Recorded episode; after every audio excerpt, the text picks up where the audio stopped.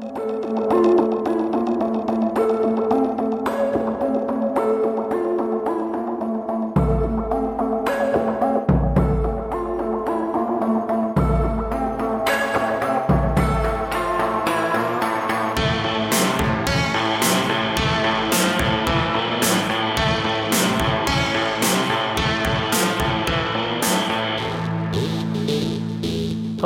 welcome to the Time Shifters Podcast. I'm your host, Christopher. This podcast takes a fun look at the films of long past, recent past, and the almost present, as well as the events and news surrounding them. I would love to hear from you, and there are several ways to get in touch with the show.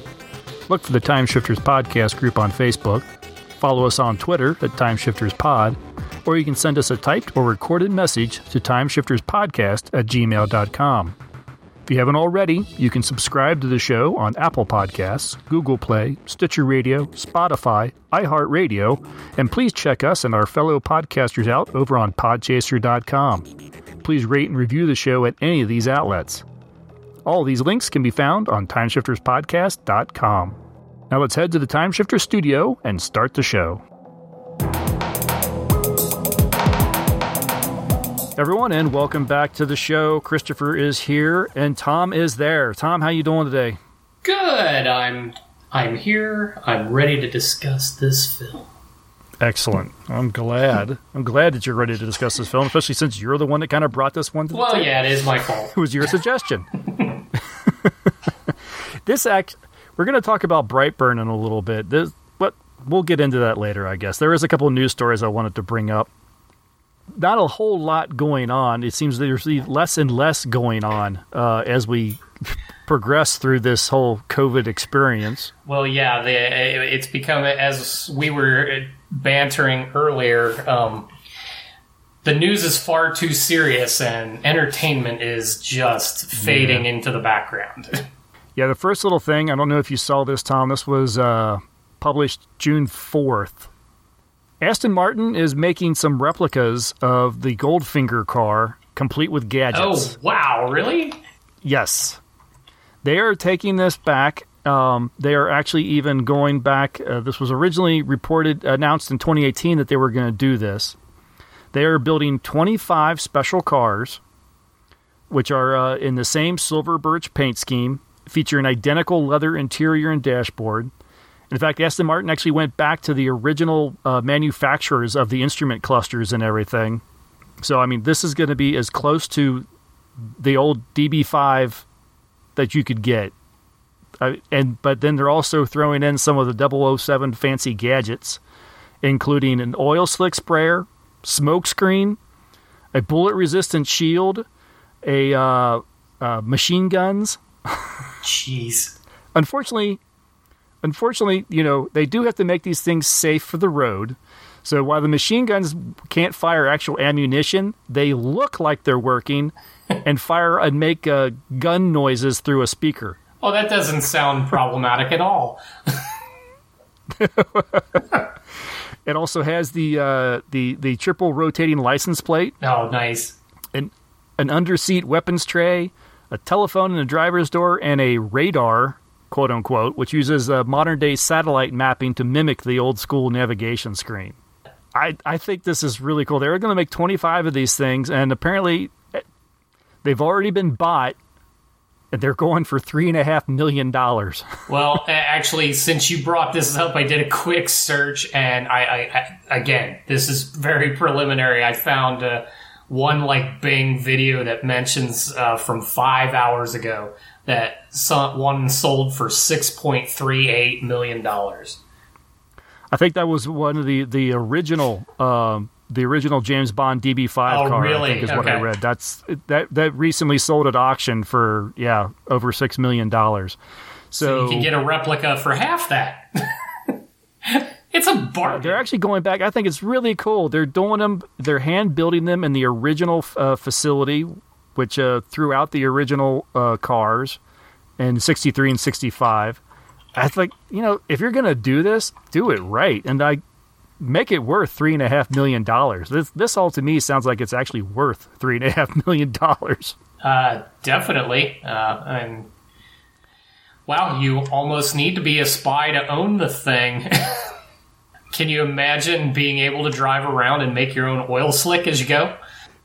They did say that the uh, while they are functional, they don't. Um, what they actually spew out, those the oil slick and the foggers do something that apparently that is not hazardous to the Uh, road. well, well, like that won't get overridden five seconds after owning it.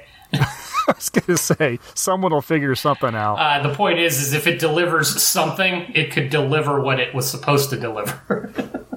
Yeah, yeah. No, I think that's just very cool. It's just one of the most. It's one of the most iconic uh, movie cars. One of the most beautiful cars I think ever produced. And uh, they having them go through this kind of detail and this much trouble to produce these things, I think, is pretty awesome. I, I missed it. If you said, does it have the spinning uh, center hubs on the on the wheels too? I'm gonna guess not. Oh, that was one of my favorite things, and so handy. yeah, well, absolutely. Of course, he did it to just pull over a, a, a- pretty girl, but road rage would take whole new meaning. Now, this next piece of news is a little bit more uh, more film, and it kind of ties in with our subject from last uh, last episode.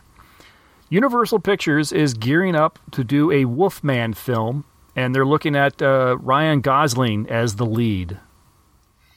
I did see that one. Um, uh, interesting choice uh, to do somebody that is generally considered that pretty as the Wolfman. Yeah, good point. You know, I'm torn. I'm, I'm just, I'm not sure. Universal so far has been pretty hit and miss on trying to revise their their. Well, the Dark Universe sputtered to a, and a screeching halt with uh, with Mummy. with the Mummy, and but they seem to be kind of back on track with the Invisible Man, which I never got a chance to see. Uh, but it was doing. I I think they only spent like seven million, and it was making. It was in like triple digit million dollars when they had to close the theaters. And so, who knows what it could have gone on to actually finally make? And I don't know what they what they've done in the way of rental because it went uh, available for streaming immediately. So Did it? Yeah, I still haven't seen it yet. I'd really like to. I need to add that to the move that to the top of the list as soon as I get a chance to to, yeah, to watch like it. I've seen it available for Vudu as soon as uh, we went into uh, went into the pandemic and theaters closed down. Yeah, so uh, this is still pretty early, so there's no real news about what the film will kind of be, where they're going to go. But uh, they, they, I guess the Invisible Man, they, they've dropped the whole dark universe, the idea that everything has to tie together. They're not going to do the Avengers with Universal monsters anymore, and try to just stick them in, keep them in their own universe, and just focus on that character for that movie and. Maybe, hopefully, they'll do the same thing with this Wolfman. Yeah, the, I, I mean, if they could just make a more current version and do it justice, concentrate on the writing, on character, um, there's no reason they couldn't do a good job. Yeah, the news that's coming out says it's going to be a present day film. It's not going to be a period piece. So, all right, interesting. Um, I don't. know. I am. You know, color me curious. I guess. Certainly, I mean, we don't have a whole lot to go on right now, but I mean, I I still welcome the classics to get uh, some spit and polish. Um, there's no reason uh, interesting takes on old material can't happen. The lead. I'm trying to think of whether Gosling has it in him. The thing that I think makes the Wolfman as popular as it is, going back to the original Universal, is Lon Chaney's Jr. ability to kind of do the uh, the tortured soul. and I, I think that's what gave the Wolfman sort of its longevity. And so I'm I'm wondering whether Gosling can pull that kind of that kind of story off.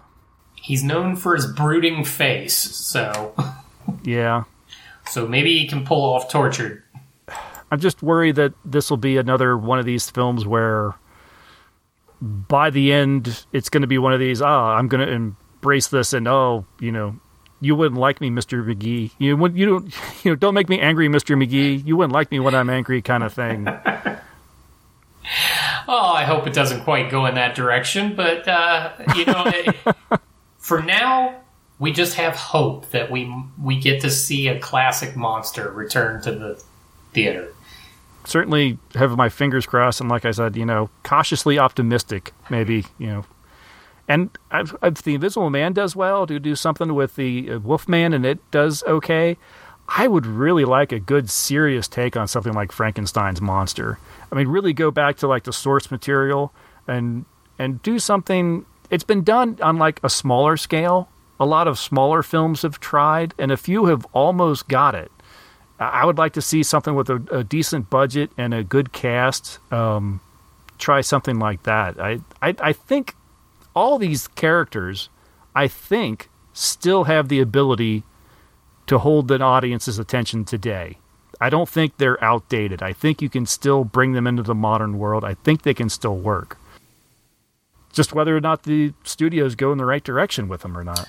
Well, I mean, let's face it, all of these characters influence so much of other storylines. I mean, eh, you can track a great many things that have become popular over time. Uh, how many vampire movies are there? How many werewolf movies are there?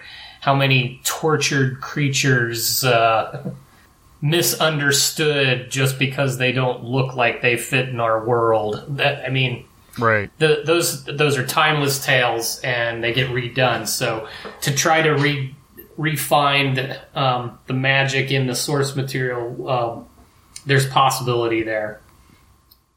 Um, I, am reminded of the uh, Kenneth Branagh series uh, for Frankenstein that he did.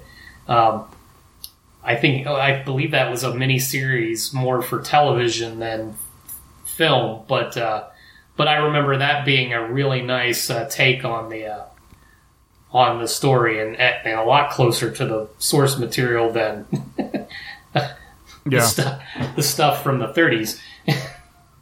See, I think they can do it like, like Invisible Man. I think maybe what went into a lot of his success and what potentially could have a little bit more success with Wolfman is the while there has been films kind of based on that idea, they're not as there's not as many as like the vampire. Sure. I think unfortunately I'd actually think I don't think they could do it with Dracula because I think that's just been beaten to death so hard that it's like you literally cannot come up with anything new that anyone's going to be interested in. We've we've seen it all, and it's most of it is crap. You know, when you when when some studio puts out things like you know, Dracula 2000, and they actually put them on a spaceship or whatever, it's like, or that's when you know that property has crossed the line. Or or Dracula Untold, the the prequel to uh, him becoming Dracula. Yeah. Yeah. Yeah. Uh, yes. It wasn't an awful movie, but it wasn't good. No, no. It, was completely unnecessary and not yeah. executed well enough to like make you really love it, make you think differently about the what it means to be a vampire. right. But but no, you're you're right. I mean, um, while there are werewolf movies and and, and uh, stuff in that genre. Um, yeah, the the retelling of Wolfman has not happened all that often. So there mm-hmm. there's there's material there. There there's a there's a place to go with that that uh, wouldn't be tiresome at this point. yeah, exactly. Yeah, that's just it. I think any kind of vampire story will be would be tiresome. It would be like, oh, another one, you know. And and I, I love a good vampire story. I really do. It, but I haven't seen one in a while. Wait, maybe maybe that means I mean I don't know. Maybe that means that there is room. I mean, if you can actually come up with a good one, but uh, I just I haven't seen it yet. A lot of people really like. Um, oh, what was the one back in the the '90s with uh, Keanu Reeves and uh, Winona Ryder, uh, uh Bram Stoker's oh, Dracula? Yeah. Uh, a lot of people really like that one. I did not. No? I really I really did not like it. You didn't like Gary Oldman? He was fine, but the the, the movie overall just it, yeah, it didn't work for me. It was the hair boobs. I, admittedly, that's what did it for you. admittedly, it's been I think I saw it in the theater and I've never seen it since. Really? So it might be one. It might be one that's due for a rewatch. Maybe I'd appreciate it more. I remember even thinking then that Keanu Reeves and Winona Ryder, really bad idea. Oh, I, I think the only good casting probably was Gary Oldman. uh, well, that sounds like a challenge we may have to rise to to meet. Yeah, maybe uh, when we get closer to October, we'll start pulling out some uh, some of the horror themed uh, films. Go, yeah, go on a, uh, a on a classic monster, but maybe not the originals. Uh, the uh, the the next generation ones. Well, that's the only uh, the two news stories that I uh, could dig up. Oh, there was the big uh, SpaceX launch. Yes, yeah. You know, United States actually sent a couple astronauts to space for the first time in in many many years. Thought that was very exciting. Not having to have a, you know another country. You know, we didn't have to stick our uh, our astronaut suit thumbed out for to get a ride to the space station. And SpaceX does it, you know, in in spectacular fashion with their uh, their fancy module that comes and just lands on some boat in the middle of the ocean. Smacking of uh, all the science fiction from the fifties. yes. It's taken us this long to land a rocket vertically.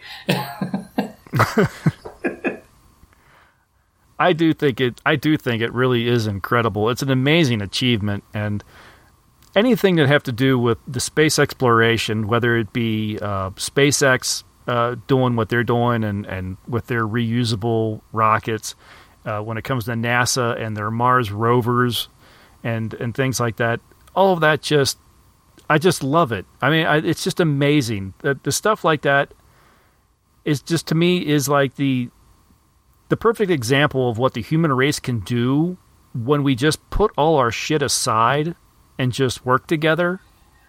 Yeah, the idea of achieving something for the sake of achieving it. The the tr- Yeah. to, to setting a goal and and getting there. The the fact that uh, yeah, I I'm always a little disheartened that we had to do this um, with uh, with private companies at this point. I I, I would have liked to see NASA still be able to do these things as a publicly funded because the U.S. cares about um, science and exploration and pushing the envelope of what we can do for our future. But the fact that there are visionaries that are out there still trying and they're corporate and we've successfully launched again is amazing. Um, The one thing that I was entertained by, uh, I just saw it the other day though, is uh, someone saying the uh, the astronauts that went up in the SpaceX module are still up there for a few more days. We still have time to run out and buy gorilla outfits and look, and ride horses for when they get back. yes.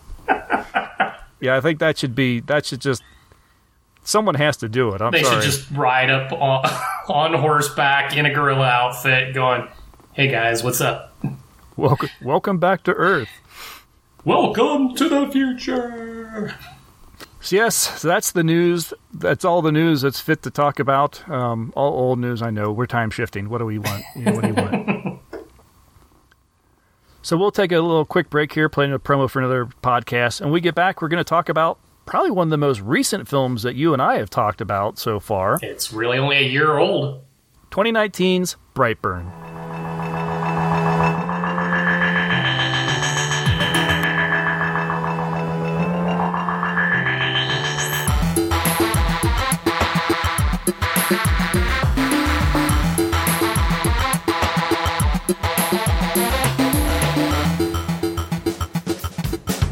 14 seasons, Sam and Dean Winchester have been busy with saving people, hunting things, and the family business on the CW's Supernatural. It sounds like a lot for someone to come along and try to catch up on the hundreds of episodes this show has to offer. But that's exactly what we're making my little sister do, whether she likes it or not. I'm Matt. I'm PG. And I'm Jess. Two of us are huge fans, one of us is an unspoiled newbie, and we're watching every episode of Supernatural together. We discuss, analyze, and playfully mock this show, all to realize that everyone dies and no one gets closure. Listen to Season 14 Time for a Podcast on Apple Podcasts, Stitcher, and Google Play.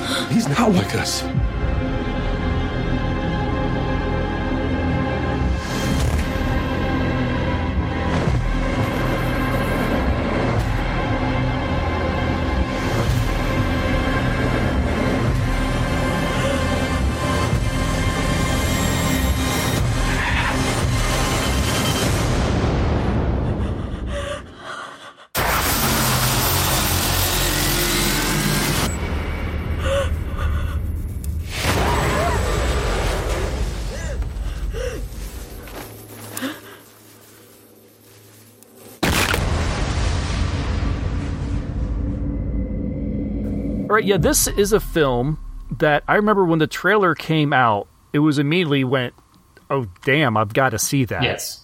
And then it took me a while to actually get around to seeing that. This came out, I think it was just after um, Disney removed uh, James Gunn from the Guardians of the Galaxy franchise. Yeah.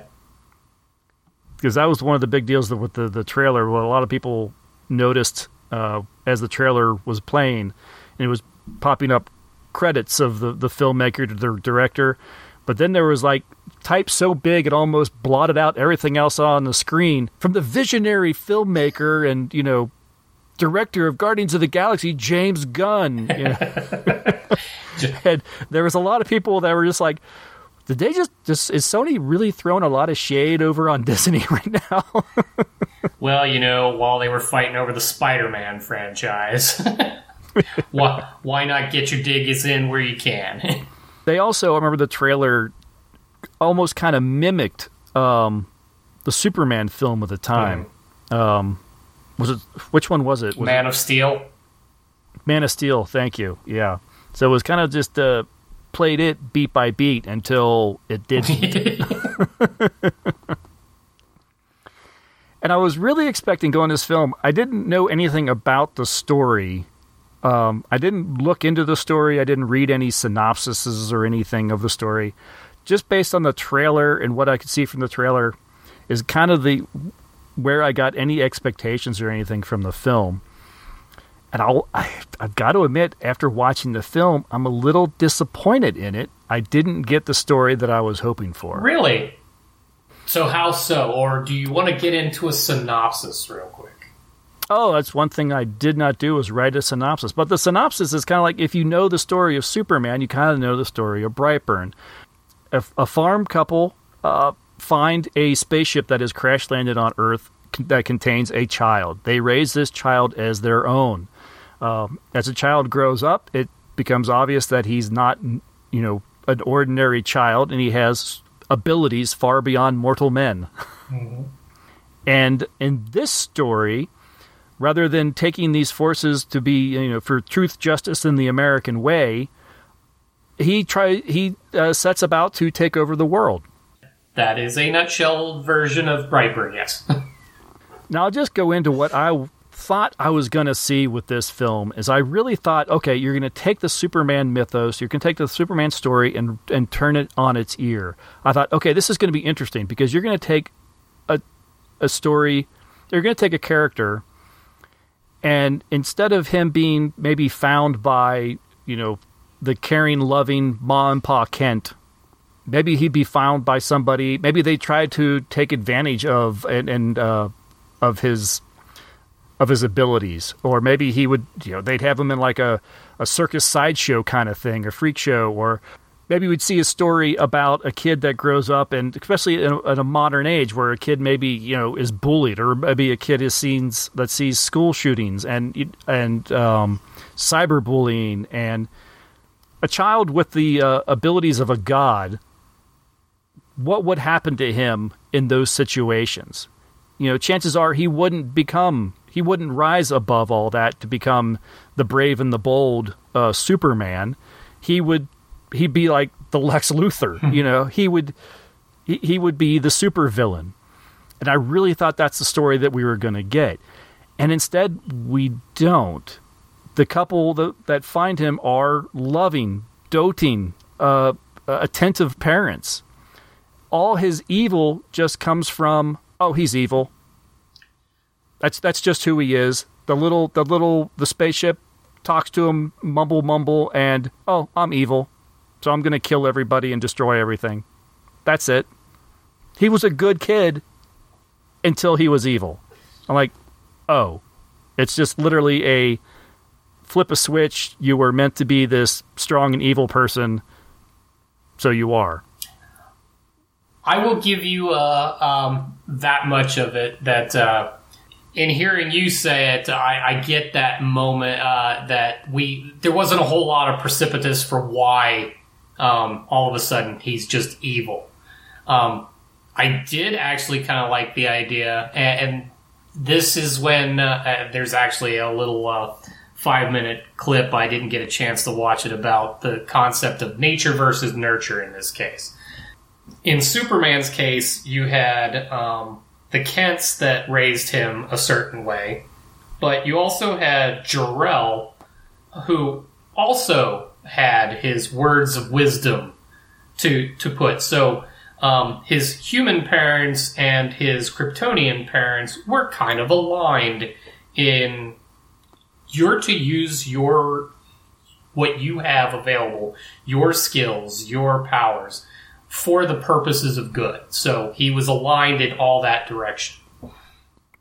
In this case, Jor-El is not loving. There is no Jor-El. There's no parentage from the other world. There's just this mechanical thing giving an order, a single order in this case, which is take the world, which we don't even have enough context to know what that means from what he's getting. Um, mm-hmm. Where I'm a little okay with the whole turn is because you're hitting that moment at pre-adolescence where e- burning the ants under a micros uh, under a uh, magnifying lens, uh, the doing things because you can it, it, it, it's the boundaries that you, you start pushing at that age. And now we have a kid with this thing telling him to take the world in unlimited power, and he is just run amok. And he starts small. He tinkers with with his power at first uh, because there's a girl he's enamored with um, so he pulls his little tricks because now he figures out he can, and he gets away with it. And where the movie does lack is the we probably needed a little more character development from his side to understand if that was what they were trying for there. That notion of, yeah, this is an adolescent that is not limited by anything. When when there is no authority higher than you, what stops you from doing anything that blinks into your head? There's no question though. There's no question from him. There's no there's no moral ambiguity about him. There's no should I have done this? Should I do this? It's just oh, I'm going to do this. And at no point does he ever look like he thinks, yeah, that probably wasn't a good idea. Uh, so I just I don't like the fact that you could be raised to be a good kid and then suddenly you're killing chickens in the backyard. And with that part, I am totally with you on that. I feel like there's part of the story that's a little bit missing. I, I, I could still see all of this going down in that way, uh, but again, uh, we need a little bit more than we got. You're, you're talking. You you mentioned nature versus nurture. So this is apparently it's in his nature to be the evil despot that he becomes. Right. And I was looking for more of the uh, how is he shaped by nature. Right. And I think that would be a more interesting story. Uh, I, I just, or I think, how about he's not adopted by anybody? What if he's found and, and turned over to the system and he spends his life in the foster care system, bouncing from home to home, uh, maybe facing abuse on the way? That's the kind of thing. And then suddenly you find out that you have the powers of a god what are you going to do with that? Yeah, that that would be a good way to get to. Uh, I'm pissed off at everybody, and you're all going to pay. Yeah, yeah, exactly, and that's really what I was looking for, and I think that would have been a much more interesting story instead of just the evil for evil's sake. No, I'm with you. Um, but in the end, it didn't stop me from enjoying the the visual fun um, that the. Mm that the film brought on. I mean, uh, this kid, when he does go, it is a ride. I did. I did wonder too whether or not when the when they originally planned this story, they had thought that it would be an older child.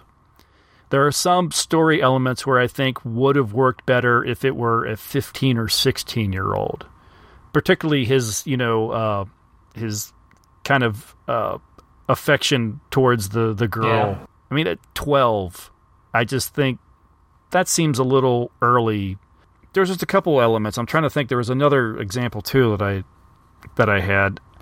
I just I, I think maybe they decided to age it down. They found this 12 year old who is fantastic. This kid is is great at being the sweet and innocent and all. He's like a little cherub, and then he can change his expression and they're like, okay, creepy. I don't want to spend time with you. uh, he's incredible, absolutely. And I think maybe they stumbled across this kid and went, we could do this as he's as a twelve year old, you know. Um, Makes me kind of wonder uh, what that kid's parents felt like after they saw the movie. yeah, no doubt. Like, uh, you you need to go over there. Yeah, but no, I just I, I felt like maybe some of the story elements would have worked better, especially with him, you know, having this attraction and and whatever with the girl. Just seemed like something that would have been would have fit better with an older actor. I get where you're going with that, but I feel there's almost uh, like this is already an R-rated film. I think you could push the boundary a little even harder than R if uh, we're dealing with a 15, 16 year old with unfettered powers and uh, the sex drive of a 15, 16 year old boy, um, that could get ugly very quickly. Oh, yeah. So no, it's a very good point. So with it being more the puppy love stage, the uh, the he's just getting the interest in girls and doesn't know what to do with it. I actually kind of like the. Um, well, granted, they they invited that in the creepiest way possible, where uh, the parents find uh, his uh, his girly stuff under the bed, and not only does it include girls in panties and bras, but uh, also their anatomy. um, which uh, actually, now that it doesn't forgive where they went with this, as far as uh, that whole you wanted to see um, nur- uh, the rather the lack of nurture be the source of his evil. Um, but the fact that they pulled that stuff out and he hadn't actually gone evil yet says Right. there was some development there. There was something going on in his head um, that we we weren't privy to. Um, it, they also touched on this and some of the other stuff, uh, and where you could maybe get the idea that maybe this kid already had that sense of superiority building when they did the uh, like. There was a scene where he's in class and he, he's not paying attention, and it's not because he's goofing around. It's because he's bored because he already knows all the material and then some. Because uh, the teacher calls on him and it had something to do with bees, and he ends up doing a full rundown on a, to the species level, and he is so far ahead of everyone in his class.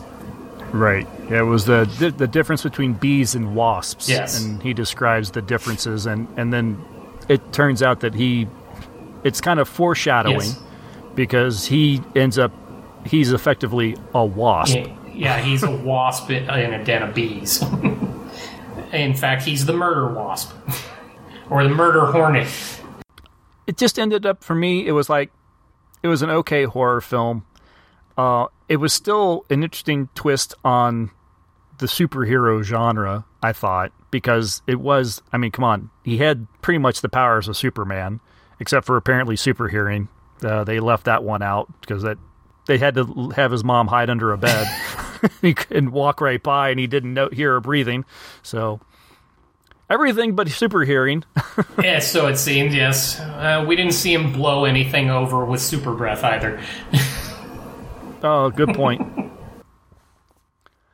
uh, so yeah, they, it was definitely it was obviously a little uh, little take on Superman. Even some of his outfit uh, usually relied on the blues, reds, and yellow, uh, which is you know the colors of the original Superman outfit. Uh, so, um, I was actually surprised they didn't have like maybe they couldn't afford it have like you know a Superman comic or poster or something you know that he would have looked at and sort of emulated in his own way. Except that would have been kind of a role model if he suddenly finds himself with these powers. So this is a I'm assuming this is a universe that doesn't have superhero comics. And I always wonder that uh, when when you're in any kind of genre piece is, and this one is blatant in it. Uh, you're essentially accepting that no one has ever heard of Superman ever. This is clearly Right. set in something that resembles our world. Um, it is current. It's up to the past five, ten years at least. Um, but again, no one seems to correlate. He flies. He's got heat vision. He's just like Super. Right. There's no, there's no distinction, and I always uh, marvel at that in any genre piece where they just don't tie into the rest of the world around them that would be directly related to what's happening. Um, Yeah. Or just super, not even just Superman, but superheroes Yes. in general. This this world apparently has no superhero comics or TV shows or movies. No one knows what a superhero is. Right. Um, but touching on the whole, the costume and all of that. Um, again, before he turns evil, he was already working on his logo. Um, he was doodling in his pad. Uh, his well, he granted uh, he the the thing I, I do like the alliteration part in this uh, that uh, Brightburn has the same initials as his name, which is Brandon Breyer. So Which goes with the alliteration that goes back to classic superheroes with the, you know, sort of the Clark Kent and the Peter Parker and yeah. Yes, they all do it, uh, and Stan Lee murdered it. Yes. Uh, yeah, I don't think Stan Lee ever created a character that didn't have alliteration of some kind. yeah, Bruce Banner. Yeah, no, uh, Big Bang Theory did an entire, almost an entire episode where one of the characters just went over like every character, which was hysterical. Uh, since we're talking about uh, the, the nature versus nurture, what was really going on in this kid's head that that allowed him to make the what at least on film looks like the abrupt change?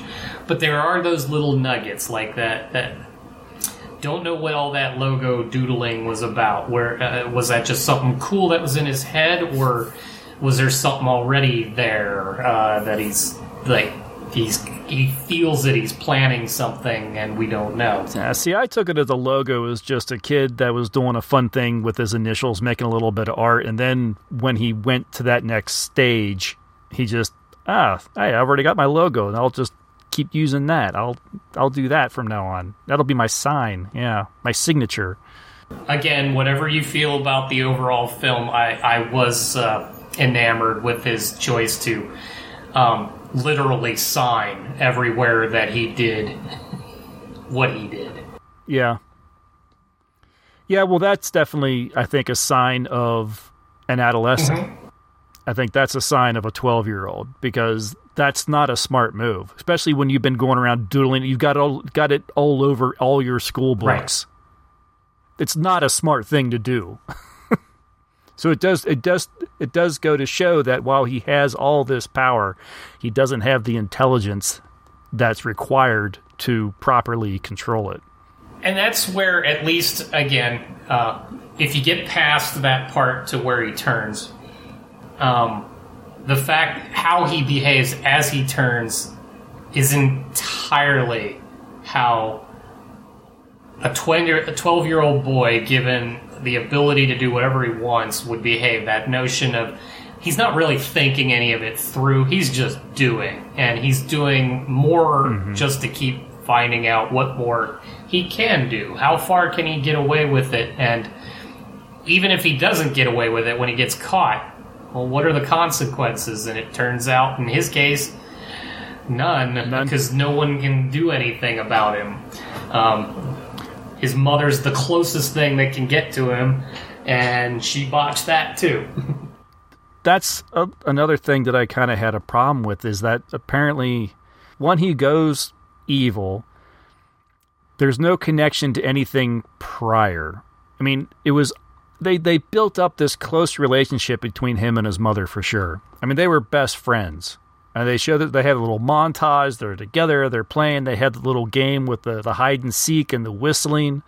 And there's absolutely no remorse from this kid about anything he does once that f- switch is thrown. That's where I think it loses my interest. He's no longer an interesting character to me because there is no conflict there. There's no remorse. There's no conflict. I, I, I described it. I was talking to my wife about this. And I'm like, this is a story. This is a story about a toaster. You design and build a toaster, and then you try it out, and it makes toasts. That's not interesting. But Brightburn was just so one note when they just when they decided, okay, he's evil. He flips a switch, and he has no qualms about hurting people he previously loved and they and they built up the fact that they he loved mm-hmm. them. They made a point of showing of pointing out that this was a loving, you know, attentive, fantastic, uh, like model family. This is a film where I think it got hindered by essentially the gag that they wanted to pull off, which is they wanted to show you evil Superman. They wanted to show you what happens when you give somebody that level of power and no moral compass. But Well, they rushed to get to They it. They didn't do it. They they rushed. They they failed. They took the quick route instead of actually telling a story. They just said, "Yeah, he's a really great kid," and then he's evil. Wait, what? Why? Because the spaceship told him to be. That that's it. They they did. They took the the easy way out on this. They wanted to tell the story, but the story of Superman, it isn't. It's the fact that he was guided by these loving people. They said, "Look, you have these abilities. You have to use these abilities." Yeah, they they had the moral compass. This kid had the same moral compass, and it didn't matter. So they needed to give him a backstory. They needed to give him a life sans that moral compass. That's where you get the evil Superman. Just having a just having the spaceship flip a switch. It it just it's not interesting. No, you're you're up. that's not a, that's not that's not good storytelling. No, you're you're absolutely right. That that, that is not. Uh, I I feel like there would. I think you could still have the the good moral upbringing and have for at least an adolescent the the thing that happens that could make it all go wrong because it is a vulnerable time. It doesn't take much. It, one wrong perceive one thing perceived incorrectly can make for huge tragedy. I just don't think we got that. Uh, you're right. The uh, Then get rid of the spaceship. Yes. Get rid of the spaceship talking to him. Just make it about him living his life and yeah, having conflicts with the girl he has a crush on who then, you know, makes fun of him or something in school and, and crushes his heart. Um make it make it something about oh dad can I get a puppy? No, we can't have a dog uh, or something or uh, yeah, we get a puppy but the wolf that keeps killing the chickens killed the dog and that makes the kid angry and you know he goes off and does something to the wolf. Do something like that. Make it life experiences that change him. Don't make it "Ruh, ruh, ruh, ruh, oh i'm evil. No, and, and I'm with you there. In fact, actually, I think you're on to something with that. Uh, and and from what I was saying before, um, you could make this so much more interesting to watch it just go horribly wrong over the little of things. Because again, like I said, you're 12 years old. Your your view of the world is still very small. So the slightest disruptions in that that that first girl that breaks your heart, that the the, the idea like you had a um, a family pet that dies wrong, A- any of those things that cause disruption, and now you add on a kid that has no limits in his abilities. So now you take the little thing, and kids make big things out of little things all the time. But imagine the kid that makes a big thing out of a little thing, but can burn down your house by staring at it. Um, Now you now you've got something because now you're talking about how to take a perfectly good kid and start turning him on edge, and you could still do it quickly because at that point he doesn't have an off switch. I mean, there's no limit into what he's doing, so any perceived slight becomes a pot potential for horrible murder, and, and that would have been more interesting than the uh, than the spacecraft giving him that. And, but if you threw that in as the the extra little nudge, you could you Yeah. could do that. The the hey, Jor-El's not there to also pat me on the back, so. Right. See, I've always viewed uh, the reason Superman is the way he is is because his his life experiences have led him to wanting to be the man that wants to try to save everybody. Uh, so, if you wanted to take that story and twist it, then I think you have to do it the same way.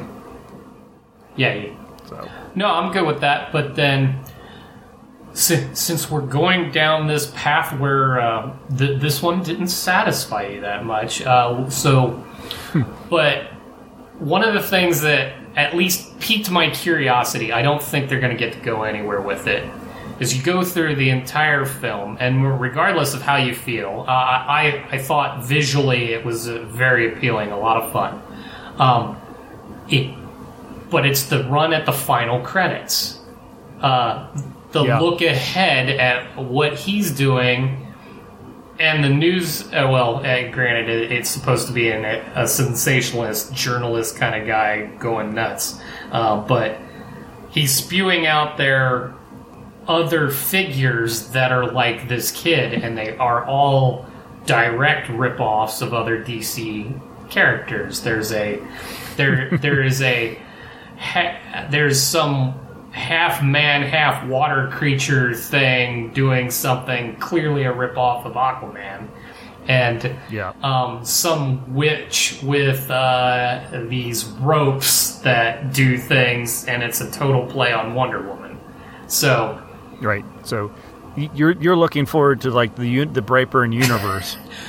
looking for well, again, I, I, enjoyed the film for what it was. I was not blown away by the poor parts that we've been discussing, the that impetus to turn, but enjoyed the ride of having an evil uh, Superman kid. Uh, and then, then they introduced these features, and me being a, a, a DC kind of guy anyway, um, the notion of a dark Justice League, a, a total horror based version of these characters. Even if it's crap, it'd be kind of fun to watch. like, I. Especially since.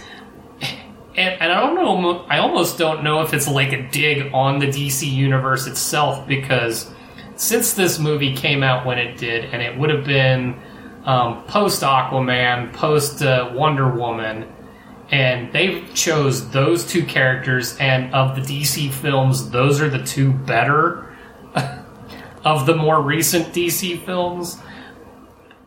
Yeah. I, I, I think it was funny that they picked on it, and I'd love to see their take.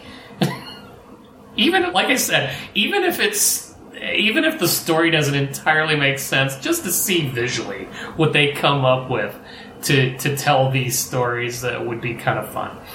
I don't know if they're going to get to go the way of Cloverfield and just kind of run with it. Curious. It'll be interesting to see if they come up with uh, any other films within this universe or not. I mean, they obviously the end credits kind of hinted at the fact that it's a possibility. You know, they're showing you know the kid going off and you know what is this mysterious figure over Brightburn, Kansas, and you know this mysterious figure demolishes a building, and yeah, And and then yeah, the uh, like you said, the uh, the whatever you want to call them, the conspiracy theory. Um, you know, I'm not saying it's aliens, but it's aliens kind of guy. Yeah. Yeah, it hints at a larger universe and and, and of of a future within you know for the Brightburn character, if that's what you want to call him. The uh, Sure. the Brandon Breyer, the Brandon Breyer character. Yeah, I'd be curious uh, if in this world uh, they would actually nickname the kid doing this, and if they'd actually call him like Brightburn or something like that. Well, if that's yeah, that's where he was seen first. Then maybe it would stick. That's that's definitely what it's the, the you've got uh, led to believe by the the news footage that you know quote unquote Brightburn's seen again kind of thing. Yeah, So, and since he's burning his logo into everything, and it doesn't take a rocket scientist to see that's a, a pair of bees together. It'd be interesting to see what they could do if they did more films. Um, I think it'd end up being sort of like a franchise, a little bit like uh, Nightmare on Elm Street or something like that, where everyone you know roots for the bad Right. guy for some reason. Yeah, uh, well, uh, yeah, this is your chance at a cathartic release of all of your anger and tension as you root for the thing that's going to destroy everything around it. You don't want, yeah, uh, even when, even if uh, the quote unquote good guys win at some point, and that was actually an interesting element for this film. Um, no matter how you feel about it, um, most horror movies the good guy, at least one good guy in some fashion, does make it out. There, there, there is somebody that at least survives, if not wins, at least survives this. Brightburn, nobody survived. The kid's the only Nope. one that's left. So, yeah, yeah. I kind of saw that coming. Uh, I it, it had to go one of two ways: either the mom would end up killing the kid, right. or the kid would end up dominating the world. That that there really isn't any other direction this could have gone. No, there's not. But since they did choose to go with the direction of the kid is still out there, no matter how you feel about it, you kind of want to know what happens next. he is in this world. Yeah, it doesn't look good for the world. Thinking outside the box, trying to figure out, you know, what was going on. You, you think maybe this kid was sent to Earth purposefully, Mhm. And that he's like the advanced, the the advanced force to, you know, uh, weaken the the planet for invasion or something. Weaken it or at least test it. Yeah, Like- exactly. So I I think yeah, there's definitely more more to come. I guess in that story, I could definitely see. Yeah, because uh, at this point, especially if he's if his directive is take the world, as the thing keeps telling him, um, and he's as powerful as he is, uh, I could see him more as an organic probe, just seeing if uh, seeing if the world in which he's in can actually survive him. Well, we actually got a lot of feedback on this one. Is there anything else you wanted to talk about before we got Oh to no, no, I, I think we've uh, um, as much fun. I I mean, I could go into visual effects. I I really enjoyed a lot of them. Um, It was a great looking film. There's no doubt about that. No, I did like the way it looked. I liked the way the the character designs uh, were done really well. Um, the visual effects were were really really well done. um, I, I So yeah, absolutely on I. I like the feel of it. They uh, again, we we've touched enough on uh, on the character development, but if you take out that hunk where uh, where we just didn't get enough to know why he'd make that turn, the characters themselves were actually. Uh, I was drawn to them. I was entertained by them. Uh, they felt real to me. Um, they were pe- a lot of them were like people you already knew or would want to know. They were. It was a nice little town, and you could picture yourself in it. Just thinking, Elizabeth Banks. I like Elizabeth Yes. Banks. Elizabeth Banks, though, just doesn't, at least to me, doesn't seem to be a farm wife. No, There's only two places that Elizabeth Banks or someone like Elizabeth Banks is a is a farm wife, and that's this movie and a farmersonly.com commercial. Well, I think uh, that's what I enjoyed. Uh, they they made while she was a farmer's wife, uh, she was still kind of a hippie's farmer's wife too, because uh, she she was doing her goofy paintings and all that, and they didn't seem to make any sense the the paintings that she was painting. So. I, I get a feeling uh, she was more of a hippie girl that just happened to fall for the uh, the farmer's son, and that's where she got stuck.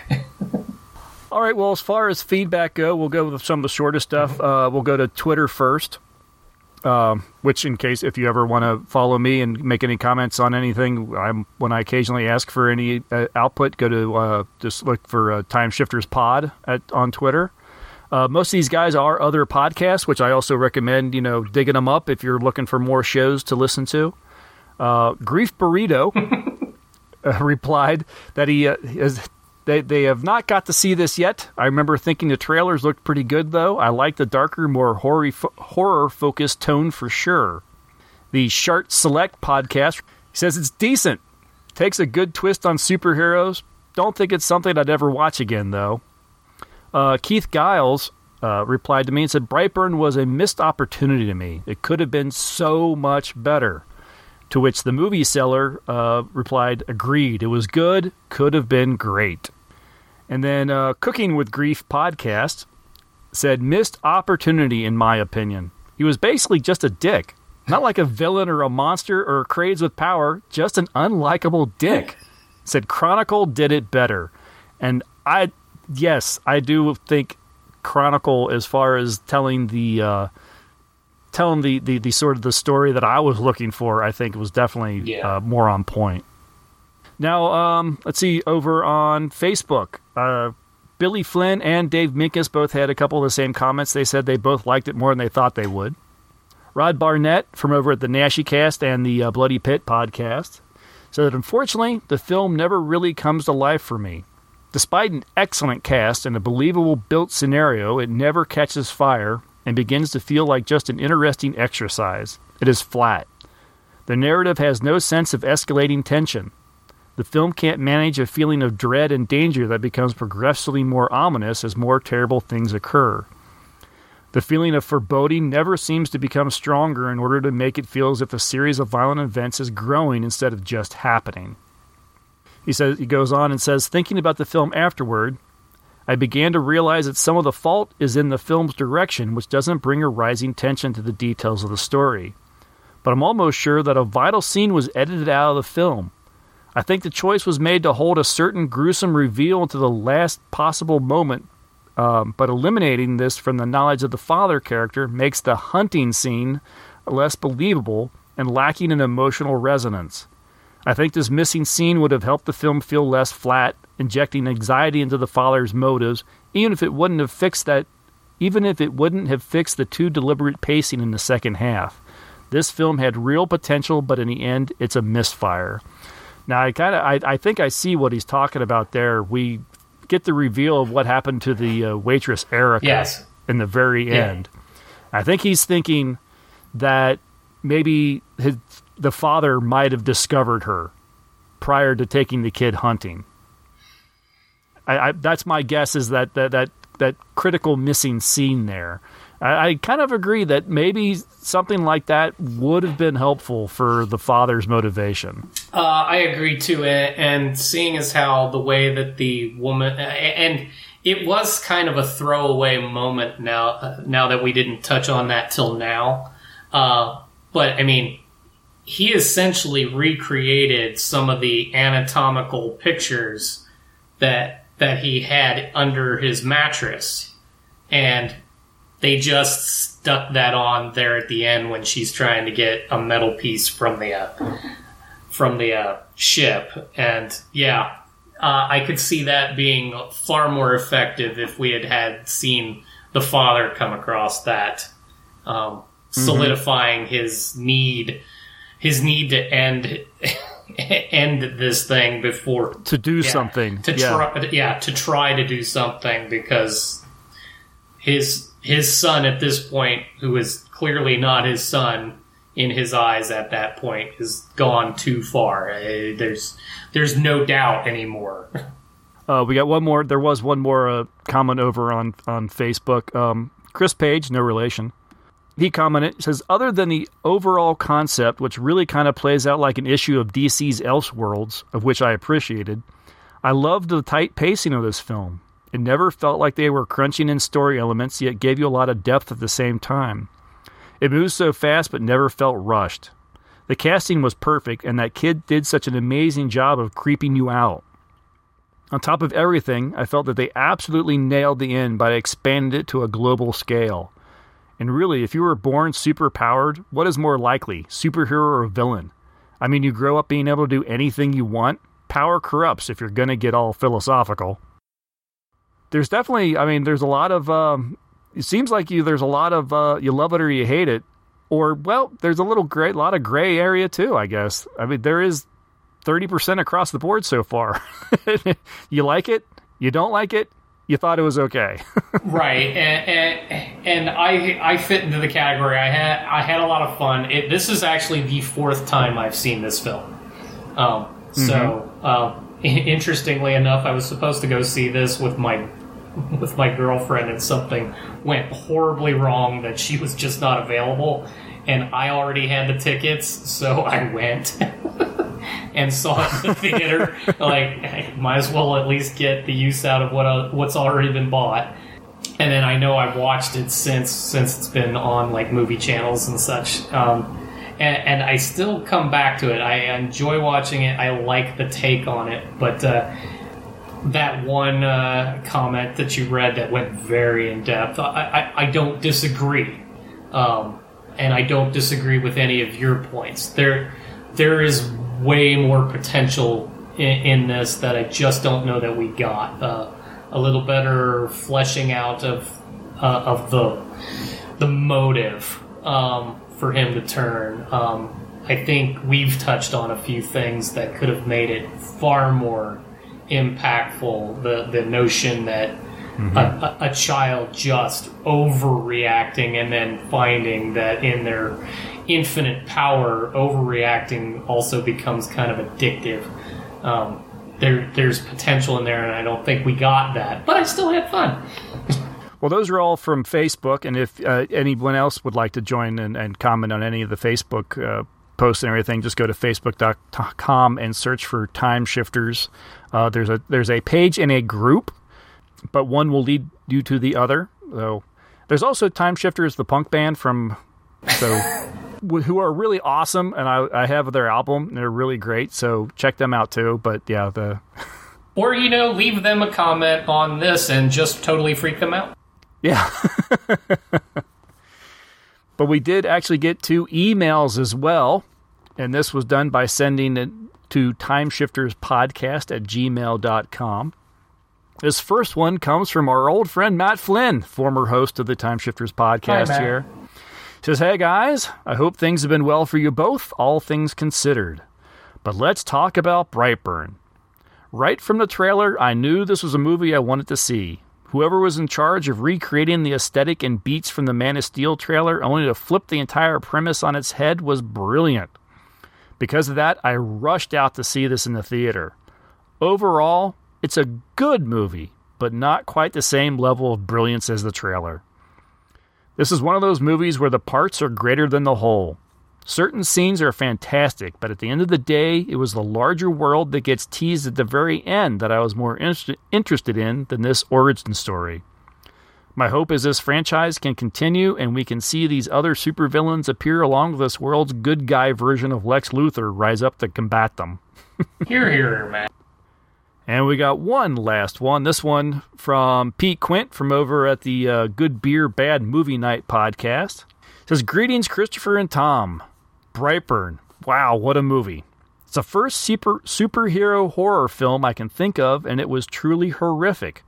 Psychologists say that the human brain doesn't fully develop until your mid 20s, and some would argue there are brains out there that aren't fully developed well into their 40s, but that's beside the point. I feel like a child turning into a killing machine is much more realistic outcome than the Boy Scout that Clark Kent turns into. This boy simply doesn't have enough brain and emotional development to truly understand the difference between right and wrong. Superman is the anomaly. Brightburn is more likely. Says thanks for the great show, and I still owe you a visit to the Fibonacci Brewery. That's right, Pete. I was hope I was wondering if you'd forgotten about that. Anytime you guys want to come down, it is right around the corner. It's practically walking distance. Priorities, you know. Next time you're in town too, uh, the Fibonacci Brewery is awesome. it's a pretty nice We place. will have to do that. So that's all we got. That's all the feedback, both Twitter, Facebook, and email. Both Twitter, Twitter, Facebook. yeah, All, Some of those words put together in some way. definitely a film I'm glad I finally sat down and watched. Um, I was gonna I was gonna watch it eventually anyway. Um, this is as good as read as season as any. But yeah, I'm just I'm sorry. Sorry I didn't enjoy it as much as I was hoping to. And it looks like I'm I'm not alone. And there's definitely plenty of people out there that enjoyed it as much as you do too. Despite any faults you, you see in it. Well, yeah, and, and uh, well, it, it, it's clear you can appreciate some of it at any rate. Um, but uh, but no, Oh, you've given me a lot to think about. Like I, I'm I'm quick to, to gloss over, and, and my brain will spackle in the parts that don't uh, that don't satisfy me. But it's not until we have conversations like this where we start to actually drill down and pick apart. And I'm like. Yeah, that's actually a very good point. there wasn't a whole lot of motivation there to do what he did. Well, I hope it doesn't uh, color your next viewing too much. No, what it'll do is it'll cause my brain to actually fill in those parts that I want. like I'll read way more into the, the, the puppy love thing with his uh, with the girl and all that to just create those gap fillers. You'll you'll be watching it with someone, and when a scene comes up, you'll pause it. Now, what I think happened before this is, yeah, because you know people love that. oh, absolutely, that is the way to watch it. There's nothing like doing the running commentary while they're watching it for the first time. In fact, that's a show that we should do sometime. How to ruin a brand new movie for everybody. So that is going to do it for this uh, episode. Uh, we'll be back in a couple weeks. Tom, thanks so much for uh, talking with me this with this. Oh one. yeah, happy to.